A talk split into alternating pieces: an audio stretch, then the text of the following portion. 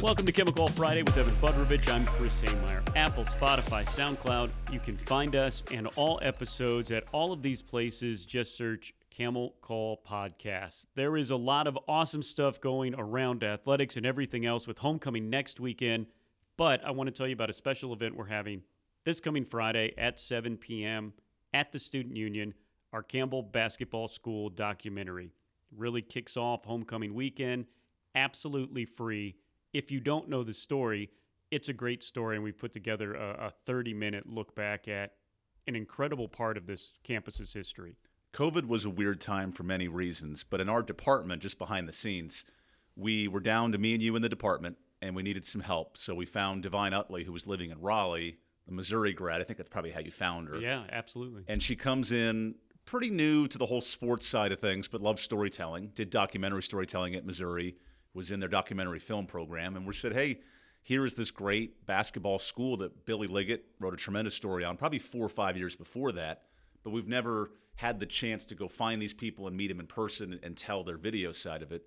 So Divine and yourself and Angelina and Mason Tucker and, and I was at a couple of shoots. Like it was sort of a, a, a all hands on deck, not your multi-million dollar production team, but we made it work. And Divine, to her credit, spent probably a whole semester, yeah. if not six months, grinding out this video. And we haven't had the chance with COVID to really showcase it and develop it. But I mean, they drove out to Greenville, out to Virginia, yeah. up to Raleigh, went out to some random cities in North Carolina too to find these people. And the fact we got to see them in person, you know, Wanda Watkins obviously one of the signature people in the story, but Coach Lee, Coach um, Coach McGeehan's in it, Coach Fisher with their modern perspective. And I like too that it showcases, and there's so many pictures, right? But the fact that Michael Jordan and there are NBA players up and down. Magic Johnson was on this campus. Yeah.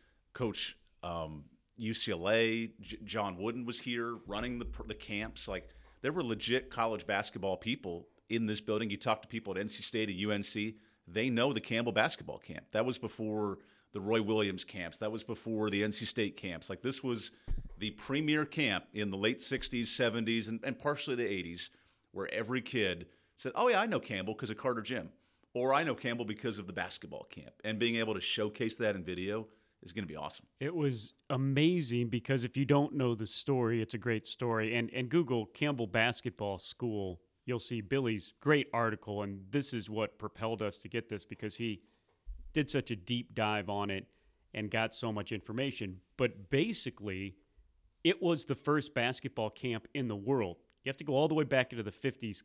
Camps weren't things to learn individual skills in the summer.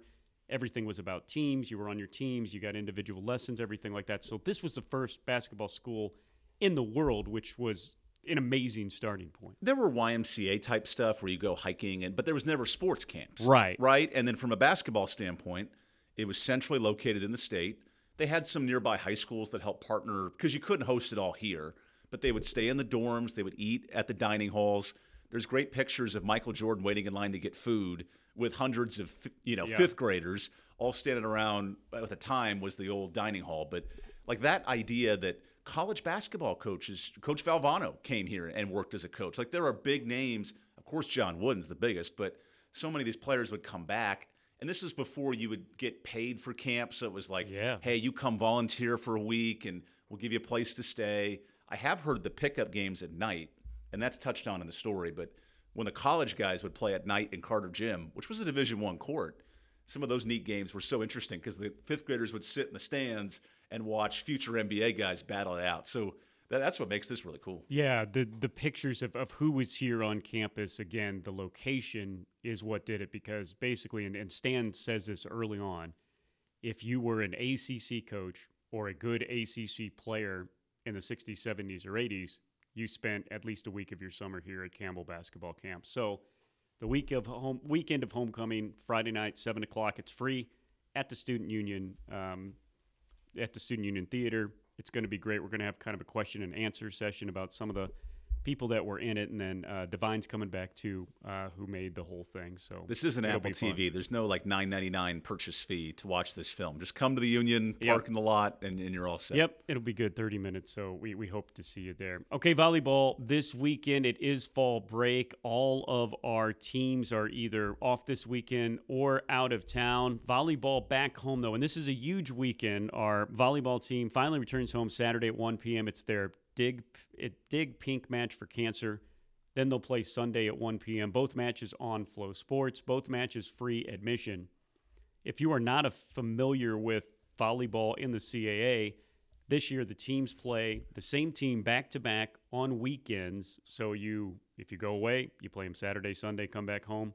Those are your only matches of the week. But Campbell will finally be home for three of the next four weekends, six of their next eight matches. The team is tied for third in the conference and they have split series with three of the best teams in the conference on the road, including Evan. A three set win over defending champion Towson on the road last weekend. Evan, what has made this team so tough? One, the conference is bonkers. Seven teams are five and three or better, right? And only six make the playoffs. So first place, six and two, you're out of the playoffs at five and three. Just tells you that the parity of this league. And then secondly, and this is to Greg Gorl's credit, we struggled to slow down Towson. They hit 310 in match one Saturday. Match two, we hold them to 150 hit percentage. So you take their offense in half. Getting McKenna, uh, McKenna Shaka back has been huge. Their setter. We talked about her concussion issues. She's been back the last two weeks. The offense is more in rhythm. And then two defensively, they dug out a ton of balls. And this dig for pink, sorry, pink dig for cancer. Hard to say that five times fast. Yes. Night will be amazing because this weekend, Charleston and Campbell are ranked first and second in digs, which means the fewest amount of balls that hit the court. They keep balls up, they keep it in play. You have to work hard to score. This could be one of those slugfest 15 to 13 five set matches type of thing where you're going deep into the fifth or into the fourth. Both are defensive minded. Campbell's strength this year has been its its ability to dig shots, have a good presence at the net. And then Gwen Wolko, a sophomore who was all Big South freshman last year, she's getting better on the outside. Very inconsistent. Like you look at her stats, and it's 12 kills, no errors on Saturday, six errors, hits negative 200. And it's so frustrating at times. But when she's really good, this team is unbeatable. And when she struggles, that's why they're five and three. It's kind of that emotional roller coaster you ride. Yeah, and to add, there is a lot of parity in this league, but at least how it's gone so far and what we know from previous years, Campbell has played probably the toughest schedule in the conference, and they are and they are right there in the playoffs if uh, it ended today. So the schedule now breaks in Campbell's favor. Five more series, ten more matches. Four of those series are against teams either tied or behind them in the standings. Two against two of the bottom teams. Yeah, you got you got to beat Hampton and A and T. Yeah. So you end the year with four matches that even in the Big South, Campbell would go. Those are four wins, no doubt. So you're sitting at nine wins. You probably need ten or eleven to get into the playoffs. So these next three weeks, Northeastern, obviously Charleston, and then uh, Hofstra coming up. God, they go to Hofstra in October. That's going to be yes. great. Halloween yeah. weekend in, in upst- upstate New York. Well, both of uh, most of the conference championships are predetermined, usually by who won last year and certain things. So the conference tournament will be at Towson. Interesting for a couple of reasons because Campbell has gone up there and played, and they have won Towson. So Campbell gets into those playoffs. And man, they're going to have all the confidence in the world, which is cool. And what I love too, there's an element of finishing as a top seed, you're in position to host next year. So that Towson win, now the tie breaking scenarios are going to be awful. It's going to be so complicated because Campbell's one and one against Wilmington and one and one against Delaware. We'll be able to break them down for you right here on Camel. And Call one Friday. and one against Towson, right? So the seeding may get complicated the next three weeks, but yeah, it's nice to see him in person. And then two, they're the right right now of the CAA teams. They're the one that's had the best success, and it's been hard in this league, and we've talked about that. But volleyball has shown, and to Greg Gorl's credit, they can compete in, in almost any mid-major conference, and, and they're showing it this year. Yeah, 1 p.m. coming up uh, this Saturday and Sunday. One of the calls Evan will be on. If you can't come and see it, go to FloSports. All right, men's soccer team you look at the record, you look where they are in the standings, you might think, okay, but but look, we've been telling you they travel to Elon, which is a huge CAA matchup, 7 p.m. on Saturday on FloSports.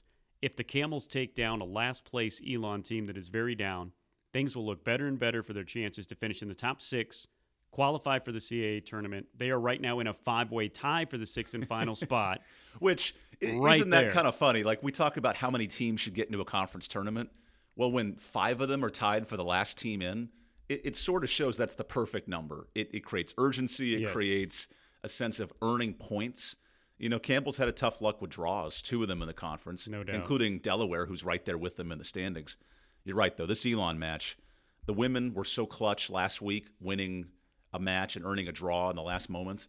The men are in the same spot. They need three points because when you're at five and there's four or five other teams with you, you just got to get as many points as you can. Yeah, they they have to get those points at Elon, which they should. And after that, William and Mary at home next week on homecoming, who they are tied with in the standings. Then they hit the road for their last match of the regular season at Monmouth, a team in fourth. So again, everything is in Campbell's hands. They just have to go out and, and do it. Women's soccer that you mentioned, the women have a tougher path to qualify for the CAA tournament, but again, the schedule moves in their favor. They're at winless Hampton that's Sunday at 1. You get three points there. Then that keeps their hopes alive. And we will kick off the homecoming festivities. This game is not streamed, so come on out and cheer them on. They'll take on Elon, a team around them in the standings Thursday at 7. And then, much like the men, if they can get these two wins against teams that they would be favored against for, their postseason berth will most likely be decided at, Man, uh, at Monmouth on October 22nd at 1 p.m., a week earlier than the men. The difference here is you know, the Campbell women can win out and still miss out on the playoffs because right. there's a lot of teams in front of them. But as you know, Evan, they've been playing a lot better. Unbeaten their last three matches. You called one of those matches a big comeback win last week versus Drexel. Their biggest issue, and, and Jeff Gross had known this, was scoring goals, right? So five draws, they have one or less goals in those matches, right? When they're scoring, they're earning results. The tough part, to your point, Wilmington, who beat Campbell on the road – they're six points ahead. So to chase six points, you know, you can be a mathematician here, but there's only three matches left. You need to get nine points. You need Wilmington to trip up a couple of times and get three points. I think four at the most if you get in a weird tie breaking scenario, but essentially this is a must win out scenario. Yeah, you're right. Difference between that and the men, the men need to win. They probably can go 2 0 1, even even drop a match, still get in. Campbell has to win out and get a little bit of help. But again, you look at their schedule, and again, it was a win and a tie. Oh, by one goal. They have been so, so close for a rebuilding team. And believe it or not, the CAA tournament for the women begins in two weeks. It's, it's played at the one and two seeds. Championship will be at the higher seed left. That's both the men's and women's side. Top two teams get a bye, and that's same for the men, which starts a week later. We'll throw cross country in there. It's almost fall playoff time. Trophies are going to be rewarded over the next month. So the op- the options right now in the women's side, which I find interesting, Towson, Hofstra, Monmouth. So you're thinking about travel scenarios. You go to Towson, who you played really well here at Eakes. Yeah. I mean that match, they lost the lead in the last ten minutes, but that could have been a draw. And Towson's really good. You have Northeastern that could slip up there, and that was a three-three draw here. A little tougher to play in Boston on that turf, obviously. And then the Monmouth Hofstra standpoint you haven't played Monmouth yet, but you'll have to beat Monmouth to get into the playoffs. So you may actually knock them out. It, yeah. You really don't know where you're going if you get in. Yeah, and, and what I really love about this, the men still have an outside chance to get a one or two seed. They would have to need some help for that. So probably no hosting for any of these teams. But these are both teams that have won trophies year after year after year. They know what it takes in a conference tournament to turn it on and to win they would be going into these tournaments, quote unquote, with nothing to lose as lower seeds. The pressure wouldn't be there, and the pressure is. And we've thing. seen that with Presbyterian soccer. Yeah, that is how Presbyterian on the men's exactly. side has thrived. They've been Campbell's bugaboo in the Big South. I know High Point won the title last year, but PC is a team that spends a fifth of the budget of anybody. They always find a way to play defense, and they make it ugly.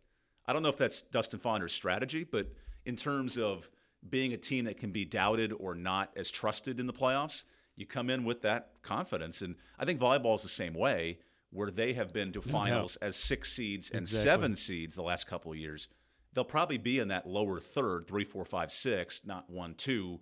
That's where you, ha- you get to play with a little bit of looseness and confidence. Yeah, no doubt. I, I would like to see all three of those teams, obviously, in the conference tournament. But again, I would give those teams pretty good chance to make some noise as well if they if they get in. Again, in this the first year in CAA, much tougher conference, it would be an accomplishment just to get in the top six.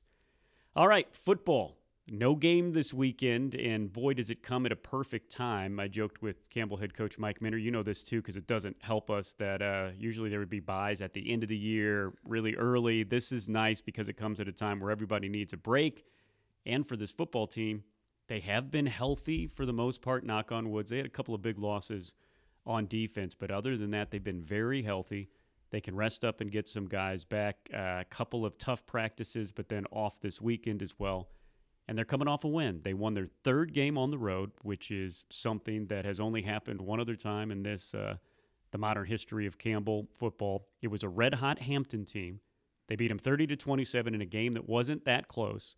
After their defense gave up 49 points last week, their defense truly was big this week, forcing a couple of turnovers, propelling Campbell to win. Campbell had a three score lead going into the fourth quarter, kind of sat on it, let them score, but not. One of the more impressive onside kicks I've ever seen, too, from Hampton. Yeah, that, that, that's true. They didn't get the onside kick back, so a little bit, maybe too much, let them score a little bit. But again, Campbell had that game won going into the fourth fourth quarter, and just well, and they closed, right? You think about Elon, they no didn't doubt. close. Yeah. You think about William and Mary, they probably didn't start well enough to win. You think about some of the other losses, they've had good first halves, bad second. Outside of the pick in the first quarter for Hodge, he was locked in. Well, and that's the thing too. They overcome adversity a couple times. It did not start well. It was raining. It wasn't supposed to rain. Williams threw a pick, and Campbell was down seven nothing on the road. You thought, how would they respond? They responded great. They didn't come out of the halftime locker room playing great.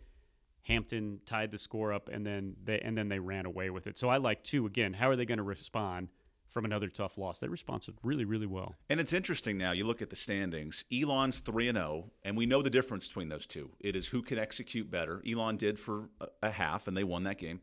You look at Delaware two and zero, and they have a winnable game this week. They'll probably be three and zero. And Delaware comes here for homecoming. Now we're not saying Campbell can win the league, but in terms of where they sort of sit in the conference, William and Mary at two and one, their lone loss is to Elon. They'll be a good team. Campbell's right up with the heavy hitters in this league, which means coming out of this bye, you need to take care of business. Yeah. You know, and homecoming is a big one. And, and especially with how good Delaware is, you win that game, and we talk about statements and playoffs and and all that stuff. It really starts on homecoming. Now, the good news the camels are coming, the actual camels, the dromedary camels, the one humps. They're arriving for the street fair and the whole thing. But then, two, all of a sudden you get a winning record. You win on homecoming, which has been a bugaboo for this program in the past, and you're back in that playoff conversation, which would be huge for this program. Yeah, it's, it's you know to, to break it down even further. You got Maine at homecoming 4 p.m. next Saturday. Campbell right now two and two in the conference, three and three overall with four conference games left. They will play at North Carolina too in a month, but they are eight of 15 right now. You get into the top five, you're able to make it. Campbell most likely needs to go four and zero, but but here it is. You know they'll play Maine next Saturday, 4 p.m. at homecoming. They're one and five. At Richmond, that's a tough team, a FCS playoff team from a year ago, two and one, three and three overall. You're going to be favored in that game. You talked about eighth ranked Delaware in the top 10 for a reason. Delaware is great. They haven't beat a team with a winning record yet. They played a lot at home. Then you have A and T on the road. You've got to play very good in all these games to win. But Campbell, on paper, will be in favor at all but the Delaware game. And I'll remind you how Campbell went toe to toe with the top five team in the nation. They have shown that they can play with quote unquote these ranked teams because of their offense. And I'm not as worried about Campbell playing up to the good teams.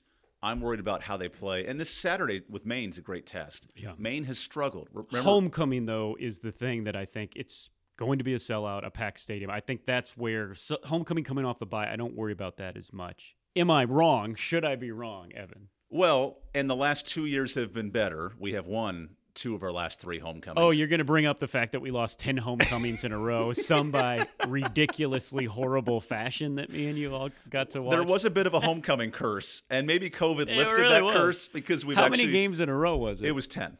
We lost 10 in a row before COVID. Oh, my God. And then have actually won our last two yeah. since COVID. Now, part of that was scheduling.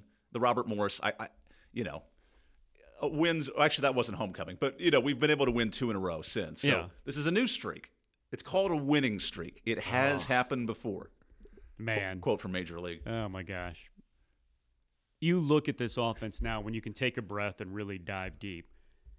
Haj Malik Williams, Campbell's quarterback in his fifth year, he is fourth in the country in passing right now, nearly 1,700 yards. More impressive than that, second in completion percentage of 74%.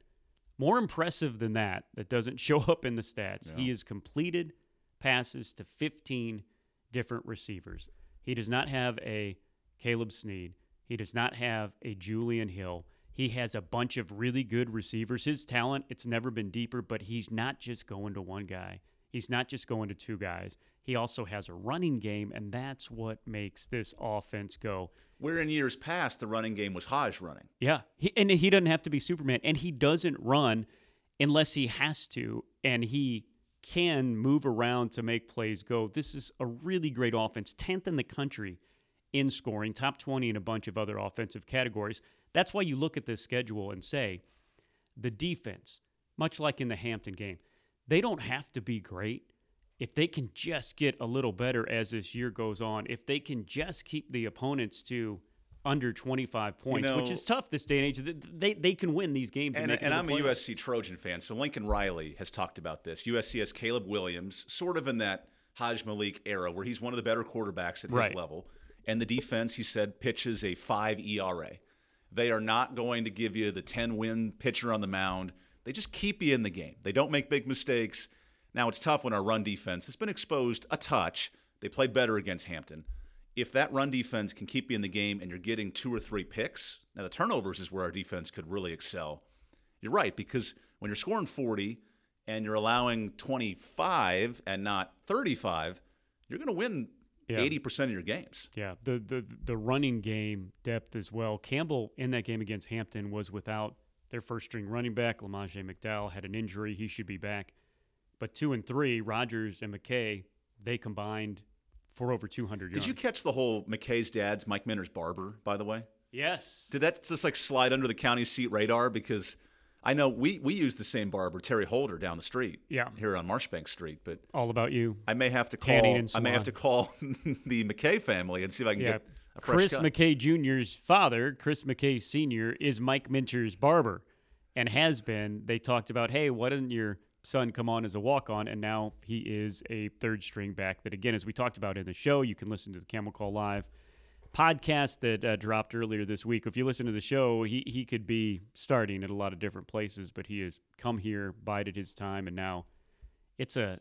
It's a deadly, deadly offense. Also, Campbell now- lastly on Hodge, if Campbell can stay in the top 25, they'd have to win their next couple of games. All of a sudden, you talk about the Walter Payton Award, which is the Yeah. FCS version of the Heisman. he's got the numbers, yeah. the quarterback has won it seven straight years. It's it's a very quarterback driven award at both the FBS and the FCS. This is his award to be in contention, Yeah. right? And there was a year where Daniel Smith was in line for the Jerry Rice Award, which is the freshman of the year in the FCS. Former Campbell player that transferred to Villanova. and he was a four year starter at Campbell under Dave Marsh, nickels and dimes, if you know what I'm saying. If you know, you know. Former offensive coordinator and roommate of Evan Budrovich. so, but with Hodge, if he puts up a 30, 35 touchdown season with running and throwing Yeah. and keeps his interceptions low, which he has, and the team is ranked at the end of the year, then you have the formula to be a- Yeah. a Heisman or in this case a Walter Payton Award winner. Everything's in front of Campbell. Again, much like I've laid out to our other teams. Volleyball's in a different category because they don't have to go on some winning streak. Yes, these teams have to win a lot of games. Campbell has to win a lot of games, but halfway through the season, it is still very much a possibility that Campbell could make their first ever FCS playoffs, which would be phenomenal in this their first year in the CAA. Public service announcement about homecoming. Next week we'll have a homecoming show. It'll be great. We'll be able to lay out everything that's going on. You can go online, campbell.edu. It'll tell you all of the events, both awesome stuff from the university side and from the sports side. But the game, 4 p.m. on Saturday, it will sell out. Right. If you walk up to the gate day of, or even try to purchase tickets online day of, you will get standing room only. Evan Budrovich cannot get you a ticket to the homecoming game. And I've I, tried. I cannot get you a ticket to the homecoming game. I can't even get a camel to the ticket. No. They have to stand outside the gate No. and give rides to fans. So please, please go camels.com next week during regular business hours, 1877 Go Humps. Trevor Aaron and the boys will uh, will be able to set you up. But if you wait around till about Thursday or Friday, you can get into the game, but you're probably going to have to. You'll be stand. standing by the parking Yes, lot. yes. So definitely, this is a game which makes our homecoming so many things that we will gush because Evan and I both really like homecoming, and here, homecoming is very, very special. Um, but we will have camels, which is good, and we will have a good football team that is uh, playing another good football team, Maine football only member of the CAA. I hope it's warmer than usual because the guys up in Maine haven't seen some warm weather for a while, and, and that would be fun. But get your tickets today. Hey, good news. Forecast 71. I mean, we're we're like a week out. But Yeah. I see 71 on All right. forecast. All right, I'll do it. Yeah, it'd be nice if there wasn't a hurricane or tropical storm during a home game, which it has been to the other home games. Evan, have a great weekend. I'm Chris saying so long. Thanks for tuning in to Camel Call Friday. Happy fall break.